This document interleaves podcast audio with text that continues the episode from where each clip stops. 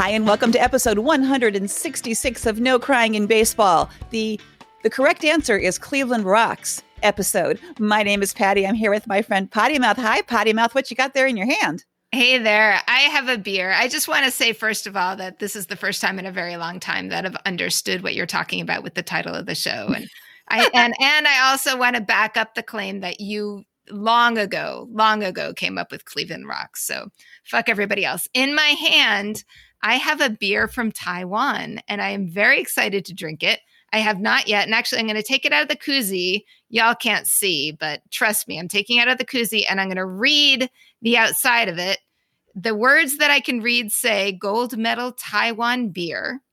The other words that I can read say my way. And it's this dude, Patty will post a picture, but it's this dude holding a beer and he says my way. And I think that kind of fits me because I want this Taiwan beer my way. How about yours? What does yours say? So I also have a Taiwanese beer in my hand. I have a Rakuten Monkeys beer, which is which also says fits super clear.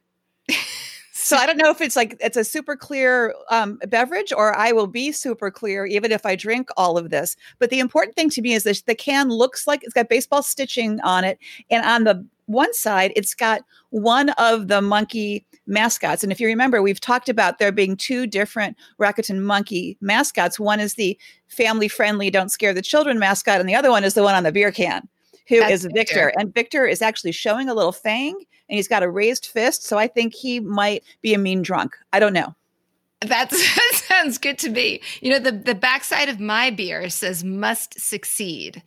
So I feel like that's going to be my fortune. I must succeed. You must. How could you not after having this beer? Exactly. So speaking of this beer, we got this beer from our friend Amber, who sent it to us, somehow smuggled us some beer from Taiwan. I'm not sure if that was totally up and up. No, of course it was. I know Amber plays by the rules. Somehow got us some beer. It is lovely. And we're about to try it. Okay. You ready? One, two, three, here we go. It's super clear. Yeah. It's super easy to drink. This is a very drinkable beer. Yeah. I kind of wish it were hot out instead of quite cold because this would be a really good hot day beer because, well, you know, also baseball beer made for that.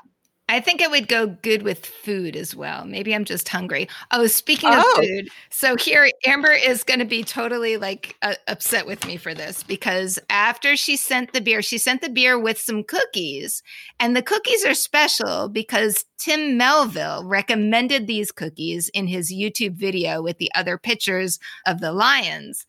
And then Amber said, no, don't eat the cookies because by the time they get to you, they're going to be past date. And she was right. And so they arrived and they're past date. But I looked at them and they don't look moldy. So I'm going to take a bite. Amber's going to be screaming right now if she's listening. So here's the thing. So the cookies are squishy.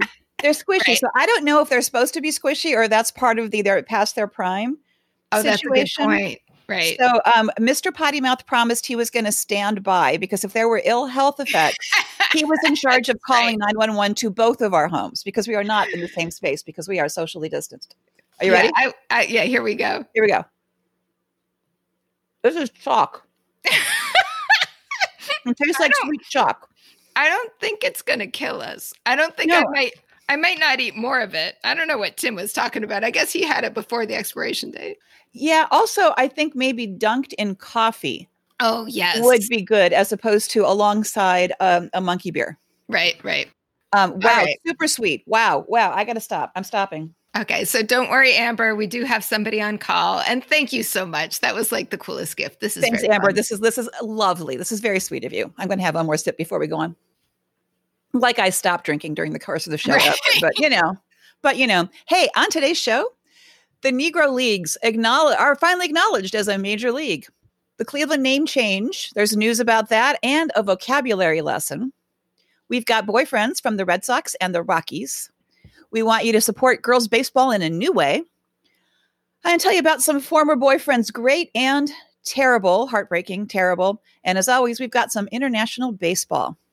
So this week, the Major Leagues, Rob Manfred's office said, hey, we are going to include the Negro Leagues as part of the Major Leagues. They used an unfortunate word choice, which was elevate. We're going to elevate the Negro Leagues to the Major Leagues, which which is really awful, The occasion is the 100th anniversary of the founding of the Negro Leagues. The Negro Leagues are actually a sort of a group of several smaller leagues that were collectively referred to as the Negro Leagues. In 1968, the Major League Baseball had a white guy commission that came together to look at more old-timey baseball leagues and decide if any of them should be included in the Major Leagues. And what inclusion means here is that those players and those statistics are seen as one pool. So you can match those players against players in different, you know, who played in different leagues, in different groups. I think a better word would have been merge, like merging the Negro League into this sort of group that they're referring to as the Major Leagues, which is not just the 30 teams now, but historic teams as well. So what the effect of this is bringing 3,400 players who played on 7 different leagues as part of the Negro Leagues between 1920 and 1948 into this larger group that includes what we refer to as the Major Leagues. So the combining of the stats is really a very interesting part of this, because there are some players who played in both the Negro Leagues and then, you know, the official Major League Baseball. So their statistics will be combined, and there will be some new leaders in various categories, right? Here's one of the tricky parts.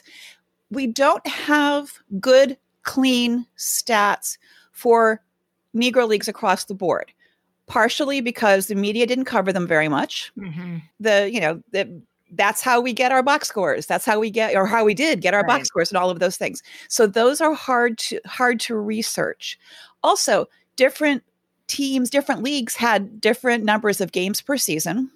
And in the case of some of the Negro Leagues, they mixed up a lot of exhibition games. Like if they went to a town, they might play a baseball team that came out of a local factory as an exhibition, which wouldn't count towards standings. But then like the next day, the game would be that. And so how do you quantify that? But watch out for Josh Gibson, home run king, and watch out for Satchel Paige in the number of wins, because this is gonna shake up what have been long seen as the records in the Major Leagues.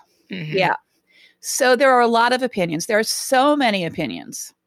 And the guy that I'm going to go to for the definitive opinion is Bob Kendricks, who runs the Negro Leagues Baseball Museum. He is basically seen as the expert on all things Negro Leagues. He knows all the stories. He knows the history backwards and forwards. And he said initially his response was, "We don't need MLB's validation." Yeah. But he also said, it's about righting a wrong, right? Right. There's something to be said about acknowledging that you have made mistakes and you're trying to fix it. So what he chose to do was, I need to look at it from outside, not inside. Because inside his gut was, you know, he's too kind a gentleman, too much of a gentleman to say, screw you, MLB. But it was sort of like this. Like, we don't need you. We don't need your stinking badges. We know we're good. But he said from outside, this is going to, in fact, elevate the Negro Leagues in a way that will get the attention of a lot of people who wouldn't know about them otherwise. So again, it's a long time coming. This is like when we celebrate firsts and we're so happy that somebody finally did the thing they did, but we're so pissed off that it took so long. Well, the problem is the way that it's done also, though. Like you said, that word elevate, what it should be is recognize that there has been this historical just travesty, negligence. And the whole concept behind this is these are people who were literally not allowed to play in the major leagues. They were forced to play in a different league. They excelled in that other league equal to the major leagues. And it's been a historical fuck up. And instead of admitting to that, saying that we're bringing them up is incredibly insulting. Yeah, there was a little bit of lip service, that whole righting a wrong thing. They did the statement did say, we've made a mistake, but not at all to the length that you're talking about. Not at all. Right. Well, and here's the other thing. They're only doing it until 1948. which is when officially the major leagues integrated. But it wasn't like light bulb, major leagues are integrated, everybody has equal opportunity. I mean, the fucking Red Sox didn't get somebody on until 59, I think, like over 10 years later. So all those years of Negro leagues are not being recognized. And ironically or coincidentally, as Perry Barber, our friend, pointed out on Twitter, that's when the women were playing. So Tori Stone, Peanut Johnson, they would have been recognized in this, but they are not. They're being shut out of this. Fascinating. Mm-hmm. The other person I trust to speak a truth about this is CeCe Sabathia. He has been very involved with promotion of the Negro Leagues. He's done a lot of work with the museum. He's got a line of clothing that promotes the Negro Leagues and celebrates this 100th anniversary year. He constantly says, if not for those players in those leagues, I would not have been able to play the game. He's very, very clear, very forthright about this. He said he's thrilled because it does bring the recognition that has been lacking. And he did talk for a while. I listened to the R2C2 podcast about this. I love that. I do. Yeah. And both of the hosts there were saying, admitting there was a mistake, which they believe happened on MLB's part, and moving forward and trying to fix it is good.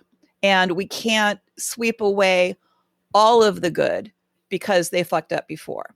And they did majorly fuck up before, but that can't be the only thing they did. They're also making an attempt. And it's not about me. I'm looking at it from the outside saying a little bit too late, too little, too late. Glad, you're doing it, but wish you had done it at the time. But again, that's not what I think isn't as important about this is what CeCe Sabathia or Bob Kendricks thinks about this. I agree 100%. Yeah. So I am fascinated on how this is going to work once the stats are combined and how that's going to happen. There are going to be a lot of nerds just like rolling up their sleeves and really enjoying all of this. It's like, we've been waiting to do this for a very long time. One interesting thing that I saw, I read a bunch of articles about this over the past week, and a lot of people pointed out what we hope happens is that pensions get extended to family members of players from the Negro Leagues. Brilliant. Pensions they would have given that they would have received had they been in the major leagues at the time. So that would be freaking awesome. Yeah. Yay for that. In the too little, too late category, we have the Cleveland baseball team, which is pointedly not going to refer to itself as the Cleveland baseball team this year. So shortly after we finished recording our last episode, friends started sending me things saying, hey, did you hear that the Cleveland has formally announced that they're going to change their name? If you remember, they had talked about this earlier in the season, that they were considering it, that it was, conversations were being had. Well, the team announced that they're really going to do it. They're not going to do it until 2022 because apparently it takes a really long time to, but that merch. They don't want the Washington football team interim solution. Right. So I don't know. So they just want to sell their warehouse full of merchandise that they have with the old team name on it. Well, not just that, but Let me get there in a second. So Paul Dolan is the owner, and in his announcement, he said, the name is no longer acceptable in our world, which, yeah, that's true. That was also true years ago. Right. But, okay. But welcome, Mr. Dolan. Welcome. But interestingly, since the rumor started months ago, they have had ongoing conversations with the Cleveland Indigenous Coalition. Huh. And members of that coalition have reported that they felt like the team was genuinely listening to them finally. And they felt like it was a collaborative thing. They felt like they were actually being heard at last instead of being like brushed aside as, fringe group over there. So here's the thing along what you were saying, Potty Mouth, is they never stopped selling the Wahoo stuff. They just took it off of their uniforms. And so Dolan says, we're still going to do that going forward, but going forward, we're going to donate the profits to these, indigenous rights. I'm like, okay, I'm guessing you didn't say that out loud to the Cleveland Indigenous Coalitions. I don't get that at all. I sure as hell hope not. Like, that's insulting. That's crazy. It is insulting. It is crazy. So the the other part of this is what name are they going to use? And baseball Twitter went nuts saying, oh, come on. Like, why would they announce this if they haven't had a name yet? I mean, come on, this is stupid that they did this. I'm like, oh, no, they have a name. They probably have a logo. They probably have it all figured out, but they want the appearance of soliciting ideas. Maybe they'll have a contest or something. Who knows? But you know they're going to be the Spiders, which is fun and interesting. It should be the Cleveland Rocks. I know we've got the Colorado Rockies, but I'm sorry. I do believe that Ian Hunter's song came out way before the Rockies did. So take it up with Ian. Yeah, needs to be the Cleveland Rocks. It's going to be the Cleveland Spiders, but no announcement has been made, which leads me to the vocabulary lesson today. So Potty Mouth, you question nicknames, why they're referring to the name that we don't use as the nickname of the team. And then aside from that, one of my friends who doesn't care for sports one bit sent me a message saying, hey, I heard my 10 minutes of sports radio for the entire year, and they were talking about this Cleveland name change, and they referred to the name as a nickname. Isn't that their regular name? Why do they call it a nickname? Like, well, all right, if it comes up at least twice, I'm going to talk about it. Here's why. Here's why.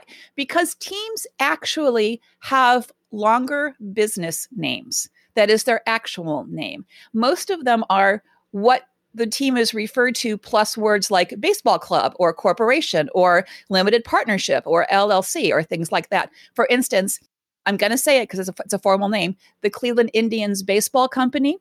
That's their name. Is the formal name of the ownership group, right? The New York Metropolitan Baseball Club. Right. The San Francisco Baseball Associates. Yankees Global Enterprises, which is why you see those damn hats everywhere you go around the world. But so those are the actual names. Those are the full names. So anything you do to shorten that would then be a nickname. So, I mean, we had somebody saying, well, the Nats are the nickname for the Nationals. Like, well, it's another nickname for the, you know, the Washington Baseball Club. It's a nickname for a nickname then. You're right. Yes. It's a shortening of the nickname. So people also call it. They also say it's the team name, but it is not incorrect to call it the nickname because it is what we call it colloquially instead of referring to it as the, you know, New York Metropolitan Baseball Club, for instance. There's your vocabulary lesson. There won't be any quizzes. I believe you can remember that. Thank you. I appreciate that. We're going to go on to our boyfriends. This is what we like to do in the off season. We each pick a guy per team because there is something special about them beyond the field. And this week we have the Red Sox for the American League and the Rockies for the National League. So the Red Sox is usually a joyous moment for me, but we figured out last year that because of all the kerfuffle and the scandal that we were not going to choose any Red Sox who had been on the team in 2018 when all that stuff happened. So that means we've got to look at the younger guys. And it took me a minute for this one because I really wanted Arauz. I was fascinated by this guy last year. He's from Panama. He's got the locks. He's looking good. But his numbers from last year weren't good. And his chances of actually playing at all this year are not so good. I looked at Yairo Munoz, who is supposed to be another utility player, but he's the guy who deserted the Cardinals, like just left because he had pulled a hamstring and just took off for the, I think, Dominican Republic without telling anybody. So that's not a good boyfriend move. So believe it or not, I can't believe I'm doing this. I'm choosing Jeter Downs, and I love this guy. And I've got to say that both of the boyfriends that I picked today are just adorable. They're like wannabe sons, you know, just the kind of guy that you think is just the cutest young. Jeter Downs is only 22. So he could be in line for second base. He's definitely not opening second base this year. Second base is a weird thing going on right now for the Red Sox because Dustin Pedroia is technically still on the books and he's not doing so well. And they might be pulling someone in from the outside. So there's like a, who knows if they're going to get, was it Colton Wong or some others, but they have a bunch of homegrown guys, including, well, Jeter Downs is not homegrown. I'm going to get to that in a minute, but Christian Arroyo. Anyway, I'm banking on Jeter. I'm hoping that he gets it, that he gets some time because he's the guy that I'm picking. He came over on the Mookie Betts trade. So I feel that's a little poetic for me because Mookie Betts was my baseball boyfriend for the Red Sox for our first two seasons. I love him dearly. He unfortunately went to the other side of the country, but we got Jeter Downs. He came up as a shortstop, but there's Xander Bogaerts is at short right now, and he is not moving anywhere. And all these guys who are coming in, I think short is more of the position of desire. So second base, he will move over. Yes, he's named after Derek Jeter. Like, that's the question that you just got to get out there. Derek Jeter, I think anybody who's heard us before, not my favorite personality for baseball, former Yankee. Yes, he grew up emulating Jeter, wanting to be like Jeter. So there's that, but I love him anyway. And part of it, somehow he saw the do-gooding, the doing good, the generosity of Jeter. And one of the sweet things that I saw about him talking about his own name was he said, that's how I pride myself. I try to do the right thing on and off the field, whether it's baseball related or out with friends or helping somebody out in the street. Somehow he thinks he got that from Jeter. I don't care where he got it. He's doing it. And that's kind of what counts, right? What's important for me, though, is that his father was actually a Red Sox fan. The funny thing is, he did actually sort of meet Derek Jeter. He was in traffic in Miami with his brother, and I'm going to get to his brother in a minute, and they were en route to train with Raul Ibanez in Miami, and Derek Jeter literally pulled up next to him in his Range Rover, and he like waved over in traffic to Jeter. And then when they got to the training facility, they told Ibanez, we just saw Derek Jeter. And so he like texted him and let him know that it was, you know, your namesake who is waving to you. Oh, that's so great. And somehow it led like one thing after another to them actually being able to FaceTime for like 2 minutes. So that was his claim, you know, his connection with his namesake. I have a feeling they're going to hang out more, though, because I think that this Jeter Downs is going to go far. He was born in Colombia, and his father played in Colombian pro ball. And his father realized that there's a limit to Colombian pro ball for sure. And there are not that many Colombians who come over. So he moved the family over when Jeter was very little. And depending on the article you read, that could have been 3, it could have been 5, but it was literally to give him and his older brother baseball opportunities. So to be thinking of your kids like that young as going to be players, there's just something in the blood. There's that passion in the family. And he was going to actually, he grew up in Florida as a result. He was going to play at University of Miami. He got an offer there, but he also got drafted by the Reds in 2017. And because he was born in Colombia, this stat gets to be that he is the Colombian-born player with the biggest signing bonus in history at $1.8 million. And he's actually only the 27th when he actually is a MLB player full-time. He will be the 27th Colombian in MLB, which I thought was pretty low. It does seem lower than I would have guessed, yeah. Yeah. So he was drafted by the Reds, and then so he was in a couple of blockbuster trades, interestingly. So he got from the Reds to the Dodgers on the Puig trade. So he's involved in the Puig trade, and he's involved in the Betts trade. So he's an important bargaining piece. You know, I'm thinking back to last week when we were talking about that. His older brother also plays. His brother Jerry, who's named after his father, whose name is Jerry.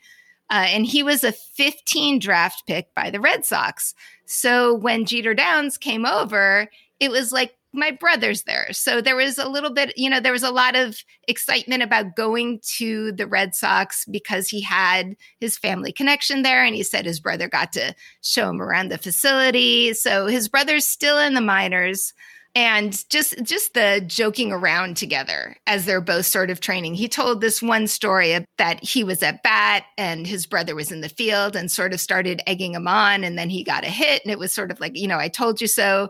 So just to have that sibling rivalry right on the field while you're training is pretty cool. The Dodgers minors infield coordinator, when Jeter was out with the Dodgers, has a good quote about him, which is another baseball boyfriend thing, sort of like why I'd want to pick him because of the spirit. He said he was just constantly pushing, no days off, just wants to be the best. He comes from that mindset that there's no accepting no, it's on. So he takes it seriously. He puts in his best. I'm hoping that he's going to do well for Boston. You know, that's definitely what I'm pulling for. He's got a little bit of a mark against him because he's allergic to clam chowder. He was asked if he was going to try that Boston staple, and he said, nope, allergic to seafood. But it's a good reason. It's a good reason. It's not, oh, I don't care for that. That would have him on a shit list for sure. Absolutely. Absolutely. Yeah. Well, like coming in with the name Jeter, I think is going to be rough in Boston. But he did say about the Boston fans, they might be intense, but it comes from a good place. Oh, that's a nice thing. You know, I'm thinking about the name Jeter Downs, and it sounds like it should be a racetrack. Right? Yeah. Going to Jeter Downs and watch the ponies. Yep. I had just taken a sip of beer on that. That was very close to coming right back out. That's perfect. Yay, I was almost a winner there. Hey, I was totally a winner with Red Sox boyfriends. I did not have to work hard at all because just this week, the Red Sox picked up Dustin Hunter Renfroe, who I've liked for a couple years now. So that was easy for me. So Hunter Renfroe, as we call him, is 28 and an outfielder, and Potty Mouth wants to comment on this right now. You knew I was going to pick him, didn't you? I was going to say, as soon as I saw the Red Sox deal, I was like, all right, well, Patty's set. That's good. Okay, so our friend Hunter is from Crystal Springs, Mississippi, and he grew up an Atlanta fan. And in fact, Chipper Jones, my nemesis, is his favorite player because of TBS. We were just talking about this the other day, that so many parts of the country that don't have their own baseball team became Cubs fans because WGN, or became Atlanta fans because of TBS. So Hunter Renfroe is one of those Atlanta fans from that. He was drafted by the Red Sox in 2010 out of high school, but he had a scholarship to play ball at Mississippi State, and he took it. So he went there instead. Oh. So he did actually say that he wants to write to the scout that identified him then and say, well, it took me 10 years, but I finally signed with the Red Sox. Awesome. I was endeared to Hunter Renfroe yet again because I learned that he played for the Bethesda Big Train, which is in our local collegiate wooden bat league, the Cal Ripken collegiate wooden bat league. Oh, and my God. They, of course, are the nemesis of our local team, the Tacoma Thunderbolts. But that's okay. So he played there in 2011. And then got a lot of requests got offers from the Cape Cod League, which is the premier wooden bat league. And he turned them down because he'd built all these relationships with the Big Train and wanted to come back here to play. And so he did that. They recently, I think maybe 2 years ago, they had a Hunter Renfroe night at Big Train, and he was there. So they must have just timed it for when the Padres were in town or something. So he he hung out in the dugout with the players, and a bunch of players said, yeah, he was giving us tips. After our at bats, he was talking to us about, what he saw and what we were doing. He was the MVP of the league when he played there. So he was really a fan favorite as well. So that's very cool. So then he went off to Mississippi State, and in 2013, he was drafted in the first round by the Padres. His debut was in 2016 when he went in as a pinch hitter and was intentionally walked, which is the first player to be intentionally walked on their major league debut, first plate appearance in more than 15 years. That does seem like a weird thing to do, doesn't it? Although, shortly after that, he had 7 RBI in one game. Whoa. He was the first Padre rookie to ever have 7 runs batted in one game. At a rookie level. He was actually the National League Player of the Week the very last week of that season because he had 13 runs batted in and he hit .409 that week. So he's a power hitter. He also has very sexy defense, which I appreciate, as you know. He was the MVP for the Padres in 2018. He was not on the Padres when Slam Diego happened this summer, but just so you know, he could have been because he had a walk-off grand slam against the Dodgers while he was still with the Padres in 2019. So there, he could have been part of the whole Slam Diego situation. So speaking of big name trades, he went to the Rays a year ago, in December of 2019, in the trade for Tommy Pham and Jake Cronenworth. But of course, that got him basically to the World Series. So I think he's probably okay with that, playing with the Rays. So when the Rays were back in San Diego because they were hosting playoffs, in San Diego fans were really happy to see him. And you may remember having watched the games and seeing signs on the buildings nearby saying, hit it here, Hunter. Aww. So he is missed, and they were very happy to have him back. And then he went off to play in the World Series. And then the next month was DFA'd by the Rays. Right. And he said, I get it, because, you know, Arozarena is there in the outfield. I mean, how many outfielders do they're full of outfielders. He would have commanded some money, and that they didn't have. So he was okay with that. The Red Sox picked him up this week. He is very attractive to the Red Sox because he's a right-handed batter, and they're loaded with lefties.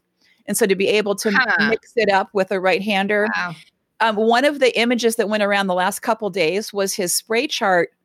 I don't know if it's just last year or for all time, superimposed over Fenway Park to show how many more homers he would have hit had he been playing in Fenway regularly, because of, you know, the way the park is shaped and the distances. So he's very Fenway friendly.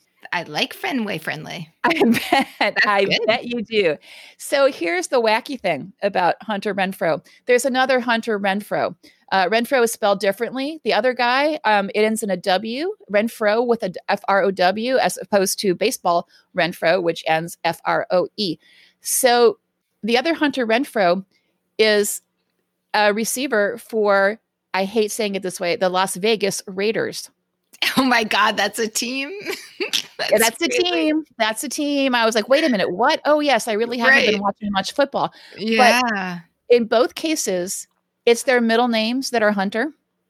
They both use Hunter as their names, but they are confused all the time. They sort of learned about each other because they would get tweets meant for each other, or they'd get messages meant for each other, congratulating them on this great reception. And baseball Renfroe's like, what are you talking about? Or, you know, yeah, you're in the playoffs. And football Renfroe's like, what are you talking about? So they actually met the last year that the Raiders were in Oakland, because so football Hunter and his wife went to see, I know it's went to see the Padres play the Giants, right? Because they were in the Bay Area, because that's where, you know, back when it was Oakland and not Las Vegas. So they went to see a Padres Giants game, and so they met. So the Hunter's Renfroe met at that game and have been friends since. They haven't hung out, but they have a lot of shared interest, and they apparently communicate all the time, especially when they get crazy misfired communications. And I actually got one of those today, in that I was looking at Twitter, look up Hunter Renfroe, and I saw, is Hunter Renfroe dead? I'm like, what the hell?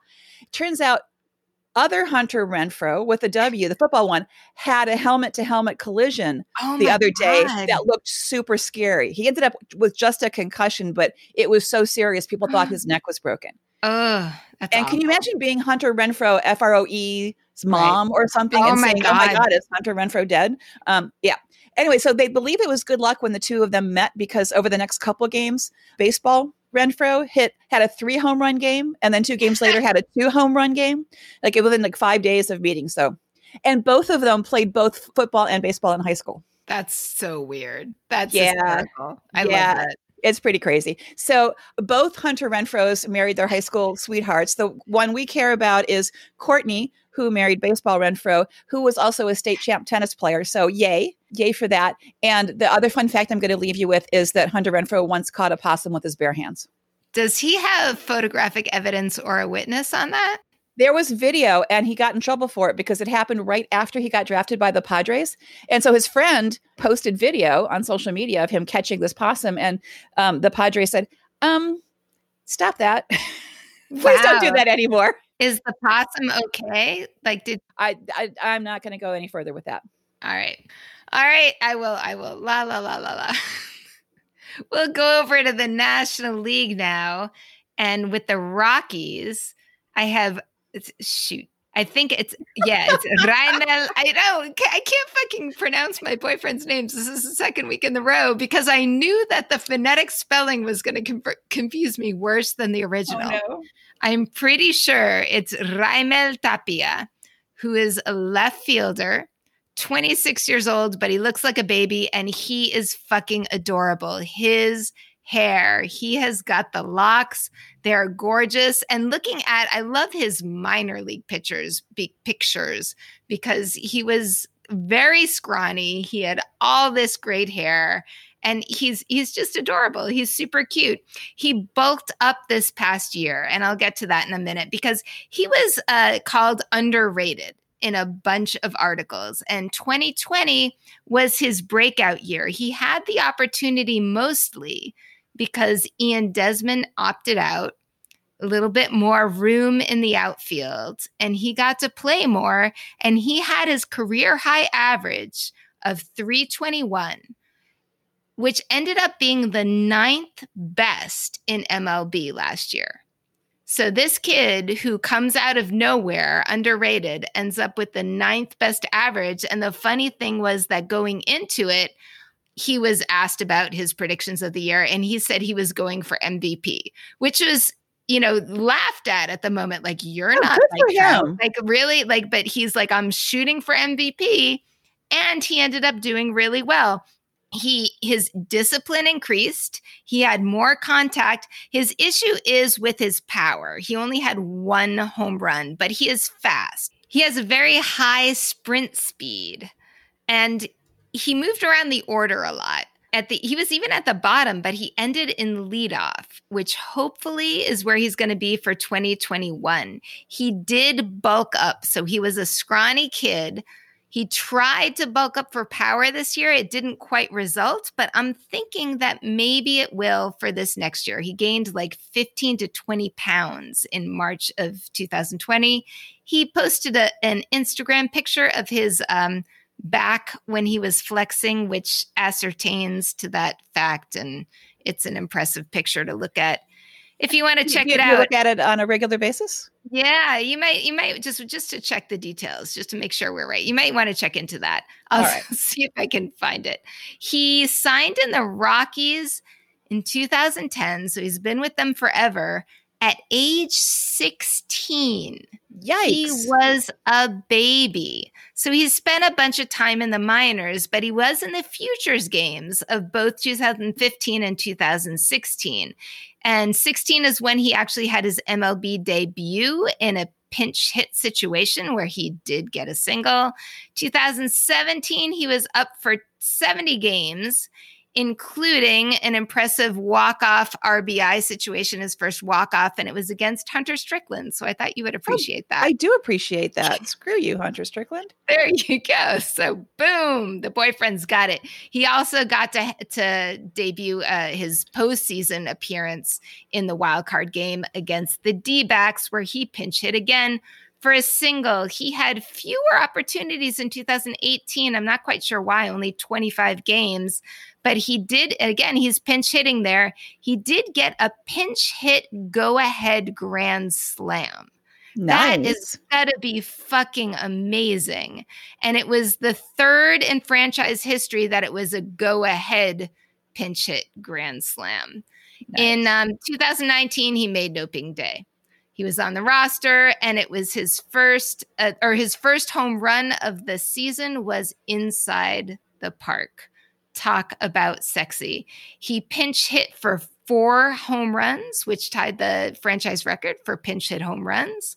2 of those were grand slams, and that is the franchise record for pinch hit grand slams. Yeah. So then he just busted out in 2020. Also in 2020, here is the baseball boyfriend quality. COVID, right? COVID hits. He's from the DR. People are suffering. And he literally said, like, what can I do here while my people are struggling so much?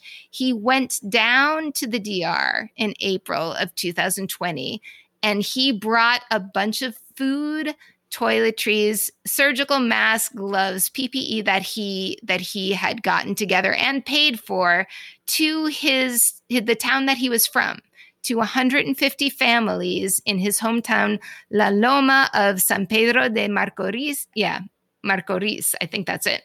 And that was enough PPE for the year. Wow. For that's fantastic. And he went door to door wearing a mask, dropping off bags of stuff. The only reason why we know about this is because somebody saw him, took a picture, put it on Instagram, and then of course it blew up. But he did not post it. He did not Right. And the Rockies didn't even know about it until it got out there on social media. So he's a sweet guy. He trained in the DR with Rafael Soriano, and he has three brothers who all played in baseball at some level, either minors or majors. And he has connections, family connections with the Estrellas Orientales of Lidom. He played for the Estrellas, so that's, not the team I'm supporting, but his uncle played for the Leones. That's my team. And here's a sweet thing. So he says that my routine every night before I go to bed is to put on the video of the pitcher I will be facing the next day. I'll watch that, watch the pitcher, watch the pitches. Wow. You teachers must love that dedication to getting that homework done, the extracurricular, extra credit work. Yeah, absolutely. Right. And the last cute thing about him is nicknames. He's called the Cangrejo, and his batting stance is kind of wild. While he's sort of waiting, he kind of clicks his elbows together like a crab, like he's got a crab thing there. But for the Players Weekend, he went with El 50, which was after 50 Cent, because apparently he has mucho swagger. Excellent. All right. All right. I like it. Okay, so my Rockies guy, I went with Sam Hilliard, who's 26, and he's a right fielder. He is from Mansfield, Texas. He lives in Texas now. His dad played football for the University of Texas. His mom was Miss Texas and runner-up to Miss America. They are a very nice-looking family. I'm just saying. They are an attractive family. He's got a bunch of siblings. I've seen group shots. They are a very lovely people. Let me just say there's some good genes there. He was drafted by the Rockies in 2015 out of Wichita State. His debut was in August of 2019, and his first plate appearance, he hit a homer against Boston. His very first major league hit. Oh, nice. His second major league hit was also a home run in his next start. So he is the fourth Rocky in franchise history to hit home runs in his first two plate appearances. Trevor Story, my former Rockies boyfriend, is another one of those other three to do that. He's also the only major league player to ever hit two home runs off of Noah Syndergaard in one game. Oh, wow. Sam hits for power. He is a big guy. He is a very athletic outfielder, and he is a power hitter. So one of the pieces I read about him referred to him as Charlie Blackmon 2.0. Oh, and that's my old boyfriend. My first that's right. Year. And so you want a backup in that position. Mm-hmm. So Sam's dad, the former football player, was diagnosed with ALS. Oh, in 2018, and I read. There was a similar article once a year about him playing, about, the burden that he's shouldering with, his dad's terrible health situation and all of that. And the progression of these articles was really quite heart-wrenching because ALS moves very quickly. And in the first article, Sam did not really want to talk about that so much, right? He was sort of compartmentalizing. Now he's all in. His mom has the whole family working on ALS awareness. They support the ALS Therapy Development Institute. They refer to themselves as Team Hilliard. You'll find that they're on social media as Team Hilliard, hashtags and whatnot. And they have fundraisers all the time, as well as trying to teach people about this disease and provide resources to people. And they've raised a boatload of money for this institute. So the last article that I read that was on this theme, his dad can no longer move arms or legs. So it's really heart-wrenching anyway, but having been an athlete in the past and then being, constrained this way, it's got to be so, so hard. The Rangers, they used to go to Rangers games. I mean, they're from Texas. So Sam and his dad used to go to Rangers games when Sam was a kid. The Rockies were playing the Rangers. They were opening Globe Life Field. They were the first team to be the visitors at Globe Life Field this past season. So they had two exhibition games before opening day, and the Rangers arranged for Sam's parents and his fiance to come watch the game. You know, remember there were no fans allowed, right? They found a way for the family to come. And, you know, part of it just kills me because like this could be his last chance to see his kid play ever. But he was there. He got to see Sam's very first opening day. Wow. As a major league player, as well as to go to the exhibition game. So it's really quite a thing. Where are the tissues, man? Oh, I know. This is beautiful. I know. I'm really glad that we did them in this order because I didn't want to follow this with the possum story. I really didn't. Right. But one of the things that Major League Baseball so Team Hilliard and other organizations that support ALS awareness and working for cures is trying to establish Lou Gehrig Day. And if you remember, so ALS is also referred to as Lou Gehrig's disease. And so there's been a push, and I think it's actually working to designate July 4th in Major League Baseball as Lou Gehrig Day. And the first one is going to be in 2021. I'm all for that. That's great. Think of Team Hilliard as part of that when you see Lou Gehrig Day happen next year. Next week, oh my gosh, the O's and the Nats. At the same time? At the same time. That's going to just kill me dead. It's going to kill me dead. I'm so sad that they're so soon, that they're both together and so soon. Wow. Again, the Nats are there alphabetically because there was a three-way tie for that part of the basement on the National League. that section of the basement. All right. On to some happier stuff right now. Stop what you're doing. Check our show notes. Look for the link for Reina's Baseball and donate what you can, please.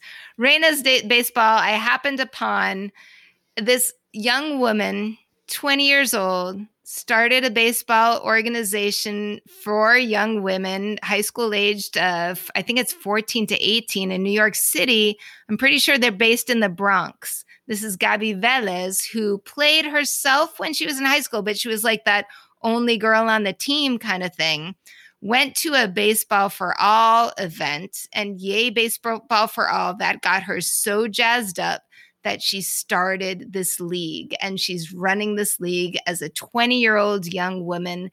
And it's, you know, no cost, and it's a lot of Latinx girls, and support them. It's a beautiful thing. We will put a link in our show notes, and I'm definitely going to try to look into them and follow up. I would love to talk to Gabi or somebody from the organization. Is Reina's like Queen or something? Yeah. Is that so? Queen's Baseball? Yeah. And if you go to their webpage in big letters, it says, "Welcome to the Matriarchy." Oh, and like their spirit is just so good. It's so good. So yes, there's so much like the girls of the future. Baseball is expanding, and Baseball for All is amazing. So they're behind Gabi's ability, inspiration, you know, to start her own league there. They're also stepping it up to put pressure on college. So Baseball for All has had a huge amount of success the past couple years in getting girls baseball going in various places around the county, in having girls baseball tournaments. And now they're focusing on that missing link of college baseball, because so many girls, when you get to that point, you have to decide, what am I going to do for college? I've got this softball scholarship. That's paving the way. Right. So I fucking learn, and I have to adapt to the system because they're forcing me into that. And nothing against softball. Softball players are amazing athletes. It's a different sport. There should be both. So what Baseball for All is saying is that colleges have to have women's baseball. That's what it is. And they're establishing an intercollegiate club as a stepping stone. So they're encouraging girls to join that. And then they can show colleges, like, look, we've got all these college girls playing. You have to step up and do it. So I think they're being very strategic about how to grow the game for girls and young women. And so what I have to say is just support both of them, because good things are going to happen, and you want to be behind it. That's right. You want to be on the right side of history here. Mm-hmm. I'm going to tell you about two of my former boyfriends, and one of them is full of good news, and one of them is breaking my heart even further. I'm so sorry. Potty Mouth mentioned Ian Desmond when talking about her new Rockies boyfriend, because Ian Desmond opting out in the 2020 season is how her guy got some playing time. Mm-hmm. So Ian Desmond didn't necessarily opt out because of COVID so much as racial justice and wanting to figure out how to use his celebrity and his money to make a positive change in the world. He just this past week released sort of a teaser for what's coming, what he spent the summer and the early fall working on. He's built an organization called the Newtown Connection. Newtown is where he lives, the Newtown Connection, which is, I think, near Sarasota, Florida, which is going to build on primarily boys and girls clubs, but also other organizations that work at the community level that are already doing good work. He wants to amplify their work. He wants to help build connections between them. He wants to make them stronger and more sustainable. And what he said was the ultimate goal is to help this generation of kids help the next generation of kids. So he wants to build something sustainable. And baseball is part of it, but it's not all of it. So, it looks like he's probably going to play next season again. I think he's coming back. That's what all the reporting looks like. Mm-hmm. But he has used this time super wisely, and he's building something that's going to last for a while. It's really going to make a difference at the community level, and I'm really impressed with Ian Desmond. I need a sip of beer before I go on. I think my beer is empty. Yeah, it is, unfortunately. So Omar Vizquel. My very first baseball boyfriend, love of my life, Omar Vizquel. We talked about him twice now. In August, it started coming out that he and his current wife were divorcing, and she made accusations about a history of abuse. And we noted at the time that it was only being covered in Spanish language news. It was getting no coverage in the United States. Well, The Athletic just did a report on it. And now the news is breaking in this country, even though it's a little old. I mean, it's been a few months old, but all of a sudden it's like, okay, pay attention to this. And of course, it's very newsworthy now because we're in the Hall of Fame voting time of year also. So the report in The Athletic comes out, which is very detailed. And Vizquel's, his representation, I guess, submitted a statement afterwards saying that this is all a smear campaign related to the divorce, which is what he said over the summer when the reports first started coming out. He said, I never hit my wife. I never hit my wife. The new information in this report that didn't appear in what we were looking at this summer was, so he worked for the White Sox for a while, including in 2019, he was the coach of the AA Barons. And he was suspended with pay at the end of that season to investigate what they're calling, quote, an alleged incident involving Vizquel and a male clubhouse worker. And then upon the investigation, he was let go. He was fired from the White Sox organization. The public statement about that was one of those we've parted ways. Mm-hmm. One of those very ambiguous sorts of things. We have parted ways, and no one's talking. The Barons organization isn't talking. The White Sox aren't talking, and Vizquel's not talking. Vizquel says nothing happened. Clearly, there is some sort of agreement that no one can say anything. Which, okay, I expect that. But this was different news. There's also a little bit of confusion in the vocabulary that's being used, because some things that I read said that MLB is investigating this. Other stories said MLB is sort of looking into or keeping an eye on this. And I think that's probably more true because he doesn't work for Major League Baseball anymore. So what I think is they probably aren't, this is how I'm interpreting what I'm reading. This is not based, there's nothing definitive about it because it was very confusing. I think that they're not doing a full-fledged investigation because he's not their employee right now. I think should he want to get another job with MLB, should a team offer him a job, I think Major League Baseball would step in at that point and say, hold your horses, we have to investigate this before we can move any further. And I believe they would do that because they have been recently, in the past year or so, actually very good about following up on domestic abuse accusations, situations, even when they don't get prosecuted in a court of law. MLB has still been following through. So that's where I think things are there. And I'm super, super sad because I just firmly believe this is the frickin' year he's going to be in the Hall of Fame. And I couldn't frickin' have the enjoyment of it happening before I knew all this stuff. And now I'm ticked and very sad. So that's twice I'm almost crying during this episode. That's not good. I am so sorry. Yep. I don't know. I just, and the whole Hall of Fame thing, I'm getting very jaded.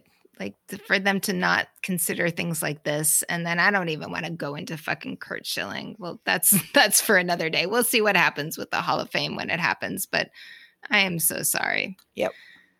That sucks. Well, here's sort of like some humorous old guys that we like, maybe, or liked, past tense. I think this is getting very past tense. So Australian Baseball League has started. Opening day was the other day. And I wanted to see Manny Ramirez on opening day. And so I had decided that I was going to invest the $10 and to follow the Sydney Blue Sox because I wanted to see Manny Ramirez. And I have been following his Instagram so closely. And the day before opening day, so he's posted a series of just fucking hysterical, rambling Manny Down Under. It's totally a mini series, Manny Down Under. And he was lost, literally lost, walking in the middle of fucking nowhere in Australia, talking to his phone, talking about being lost. But he was like, and I'm here with Rachel. And he kept flashing over to this Rachel. And I swear to God, it's Rachel Balkovich. She is down there doing coaching stuff. And I think she's the one who is lost with Manny. And they were looking for getting to some kids' training camp. And they finally got there, I think. But it was just the funniest video. And it was right before opening day. And then opening day, I'm sleepy. I didn't want to get up for the 3:30 in the morning start. But I figured like, okay, 5 o'clock is close enough. But I'm like trying to get online right away. And I had seen these tweets that they were going to be streaming with no cost. Trying to get there, not working. I was like, fuck it. I'll just pay the $10 right now. Open it up, and they keep saying Manny Rodriguez. And I'm like, no, it's Manny Ramirez, and he's playing shortstop. Anyway, I look it up in my stupor, and Manny Ramirez is not fucking playing. What? There is a statement on the Sydney Blue Sox page, and this is after I paid my $10, damn it, saying that Manny is not playing for basically who the fuck knows how long because of a mysterious illness. And the quote on, and this is like on the morning, and they had been trying to sell these subscriptions with his picture on it. So I'm a little pissed off at the Blue Sox. They said, so neither the Sydney Blue Sox nor Manny himself will be making any further comment whatsoever on these matters until we otherwise notify, due to the sensitive, confidential, and personal nature of this situation. Oh, hell. So, of course, the first thing is like, is he doing PEDs? And I was like, well, why would he do that at that point? I mean, I know that so there's a little discussion about that. My Mr. Potty Mouth said an STD. And I'm like, listen to us, STDs, PEDs, like what great opinions we have of Manny. We think so highly of him, I think is what Mr. Potty Mouth said. So we're thinking that Manny was being a little too Manny? Yeah. In one way or another? What they also said was that Manny has been quietly managing these issues for some time. So it could be just like a 48-year-old man thing. Like it could really be something that happens. You know, it could have been any fucking health situation. Well, like all of a sudden he's got to pee a lot. What do you... I don't know. But so I had already paid my $10, so I muscled through and I watched the fucking game, and it was worse than minor league coverage. It was 3 camera angles. You couldn't see shit. There were no close-ups. There were no replays. And I just thought, what have I done? And then there was the next day, or maybe even later that day, a free YouTube stream of the Perth Heat. And it was at a better hour. They must be in a different time zone, but it was just a little bit later. Yeah, there you go. So that's my new favorite team is the Perth Heat. They had much better coverage. They had more camera angles. They actually had a score bug that told you how many strikes and outs, which the Sydney Blue Sox for $10 a month do not. So did you know any of the players on the Perth Heat? Not yet, but I plan on getting to know them because they won those 2 games. There's also some COVID stuff going around. And actually the Sydney Blue Sox were having supposed to be having a 3-game series with the Melbourne Aces.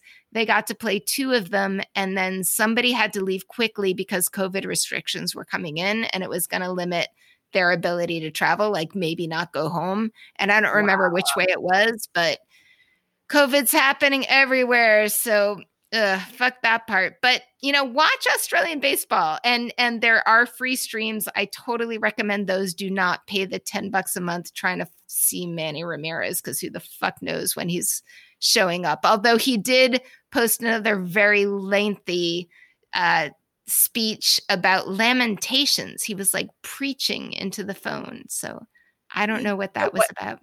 It doesn't sound like he's managing whatever it is very well if he's preaching into the phone. Yes, it was very, very preachy. Are you sure he's not just still lost? Like he couldn't find the game?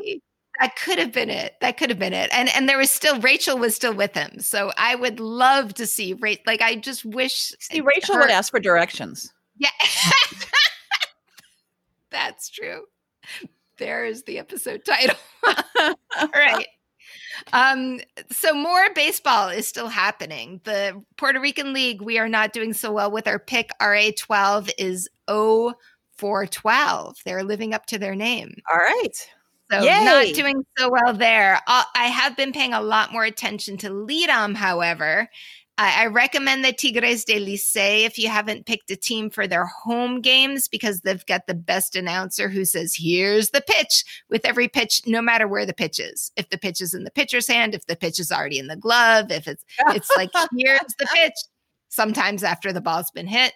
Right. Super entertaining. But the interesting thing that Con las Bases Llenas just came out with is Robinson Cano might be playing very shortly for the Estrellas Orientales. Really? Now, he just got a shitload of suspension on MLB, but apparently doesn't apply to other leagues. And maybe he wants to get playing. So to be continued. I will keep an eye on whether he actually debuts with the Estrellas. We'll see what happens. Is this a good time for you to make a public service announcement about a certain new Twitter feed that alerts people to when games are happening around the world? Oh, you totally should, except for I forget the tag on it. It's Infield Fly Girl has an alerts. I think it's IFG alerts. And yeah. It's very, I would suggest subscribing to that, because we are getting really sick. I am very sick of people complaining about no baseball. There is baseball if you want baseball, that you can find it. And so if you want baseball, if you're missing baseball, that means you're missing baseball. Subscribe to IFG Alerts. Most excellent. So this week I'm trying to recover from my deep, dark sadness about Omar Vizquel. And then... But, you know, I'm going to be doing it by researching boyfriends on the O's and the Nats, and that may or may not make me feel any better, because I don't want to do that this week. I want to do that like a month from now. Oh, my gosh. What do you have planned? Oh, wait, you know what? It's also Christmas that we'll be celebrating in my house, so that's kind of a thing. So I'm happy about holidays happening and a little bit of time off and some family time with my kid and my family next door. So yay for that. Yeah, we get our kid back on Wednesday, and we will be doing our Christmas Eve family tradition of watching Rent at 9 p.m. Eastern Standard Time. For those of you who know the musical, that's a thing. Very nice. Very nice. That's super great.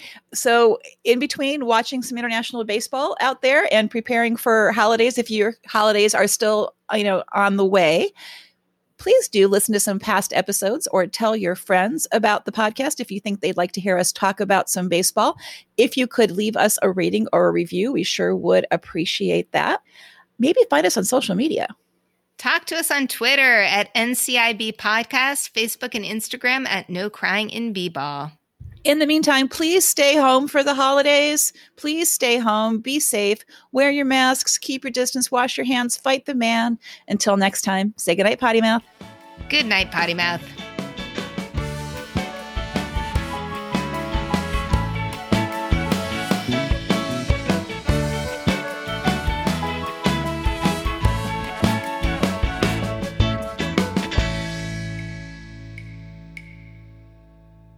Shit's weird. No, shit happens.